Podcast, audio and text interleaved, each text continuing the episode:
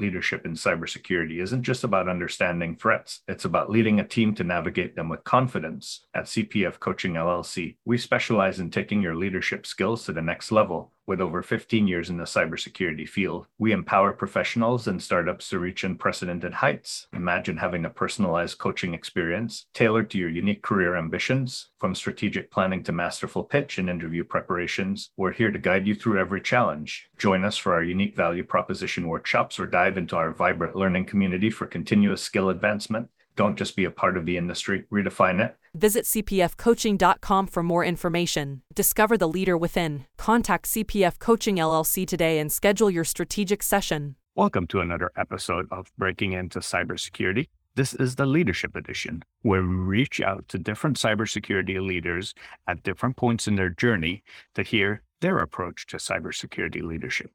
Now, Sameer, when it comes to your journey, why did you decide to become a cybersecurity leader versus staying an individual contributor? Yeah, great question. Thank you so much for having me, first of all, on the on this episode. So when I was at Freddie Mac early on in my career, the housing crisis was in full bloom. And I had the opportunity to take on a more leadership role and actually manage a team in application security. I think the ability to have a broader impact is one of the reasons I chose to become a leader. The second was I really was starting to enjoy mentoring and coaching some of my team members even when they were peers, I had a lot of guidance and advice. Not all of it was good advice, but I did enjoy giving it. That that helped me make that decision to uh, to become a leader. And as you think about your cybersecurity leadership journey, what are the critical skills that you feel are necessary? So there's a few that come to mind, and I think they're pretty broad because I think as a cybersecurity leader, at the end of the day,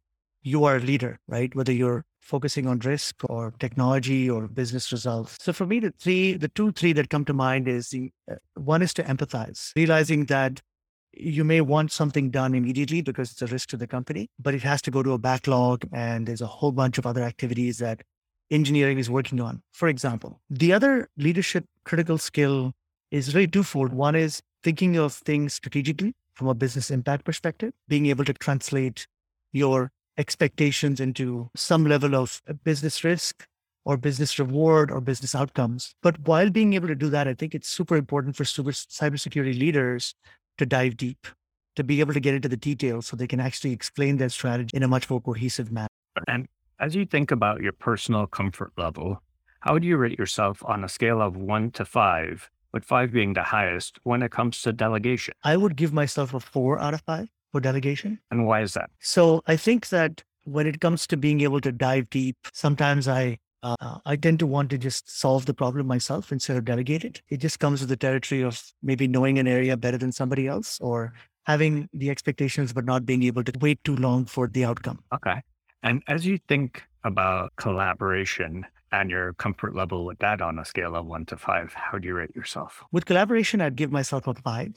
And the reason for that is I've realized over the course of my career that security risk compliance is not just a CISO's role. And I'm all about empowering other teams to be successful, whether they report to me or not. And oh, by that way, I want to collaborate. I think collaboration is the only way to be successful as a security leader. And when it comes to communication, how would you rate yourself on a scale of one to five and why? Yeah, I think I'd give myself a four. I think I probably have learned through many board meetings how to communicate effectively to senior leadership and to, uh, to board members, of course. But I think that being able to break down my expectations to the analyst, senior analyst level, I probably am, you know, I wouldn't say I'm perfect at it, but I think that's an area that I could definitely improve on. Okay. Now, Thinking about influence as a skill, how important would you consider it and why? Oh, I think influence is a is the super important skill. In fact, now that you brought it up, I'm thinking I should have had it in my top three critical skills. At the end of the day, I'm not a big fan of huge security teams, right? I think we end up by doing something like creating this mindset that everything has to flow through an infosec organization to get approved is actually slowing down innovation, slowing down speed of execution my view of how security leaders can be successful is whether they have a big team or not, but to also have champions, to also have an integrated outcome that makes it a win win situation with the peers and the other leaders in the organization. And by using influence through trust, right, that we are in this together to solve a problem that actually has longer term ramifications that maybe are not a feature that you're deploying today or tomorrow, but could result in a gap or a breach or a vulnerability one, two, three, four years from now. And making that top of mind will enable CISOs to have a seat at the table. And that influence is the only way CISOs will have metrics that show success, not just from a discovery and a risk finding perspective, but also risk closure and a long term, I want to say, long term win for the organization. So influence for me is like top of mind. This networking might be your personal networking. It could be your networking with others in your organization. How important would you consider networking and why? I think networking is important. I think it's important generally as humans. We tend to want to be around people that are like minded, that are in a similar field, in a similar culture as us, for example. So we network with those people. I think networking is something that we have to embrace, but we also have to think about it from a purpose. What is the purpose of our networking? Is it to reinforce the beliefs that we already have, or is it to learn, develop, and grow?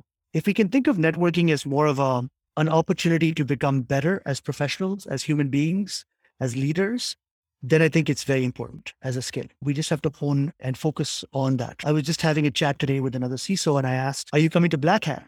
And he said, No.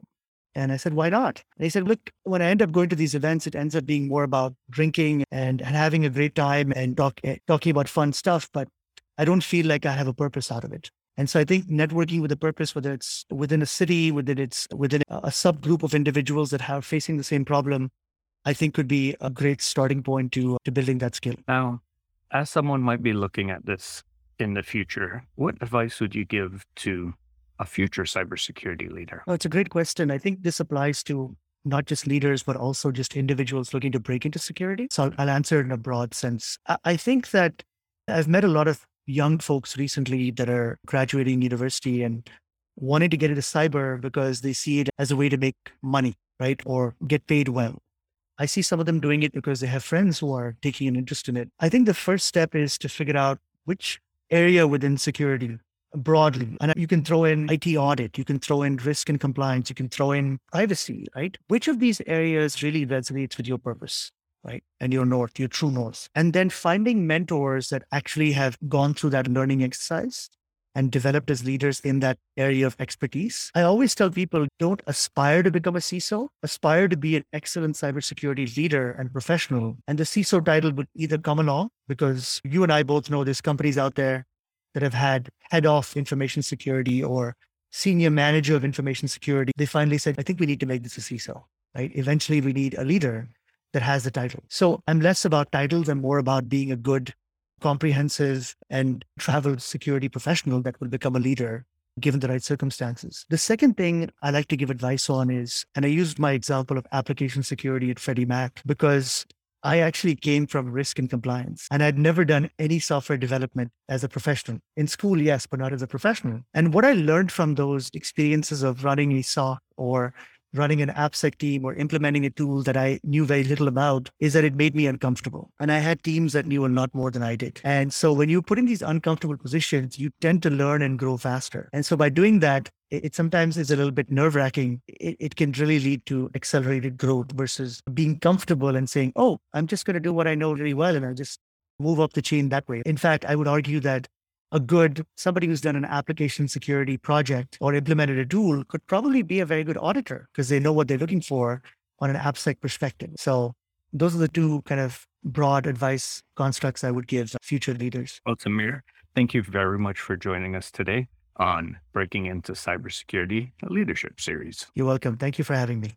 In the rapidly evolving world of cybersecurity, your business needs a guide that's as dynamic as the threats you face. CPF Coaching LLC delivers unparalleled expertise to elevate your cybersecurity startup or business with a decade and a half of specialized experience. We're not just advisors, we're your strategic partners in growth and risk mitigation. Our tailored advisory services range from immediate hourly guidance to comprehensive three or six month packages, all supported with encrypted messaging for real time assistance. For more information, cpfcoaching.com is your destination. Forge a path to success and distinction in the cybersecurity landscape. Connect with CPF Coaching LLC today and secure your business's future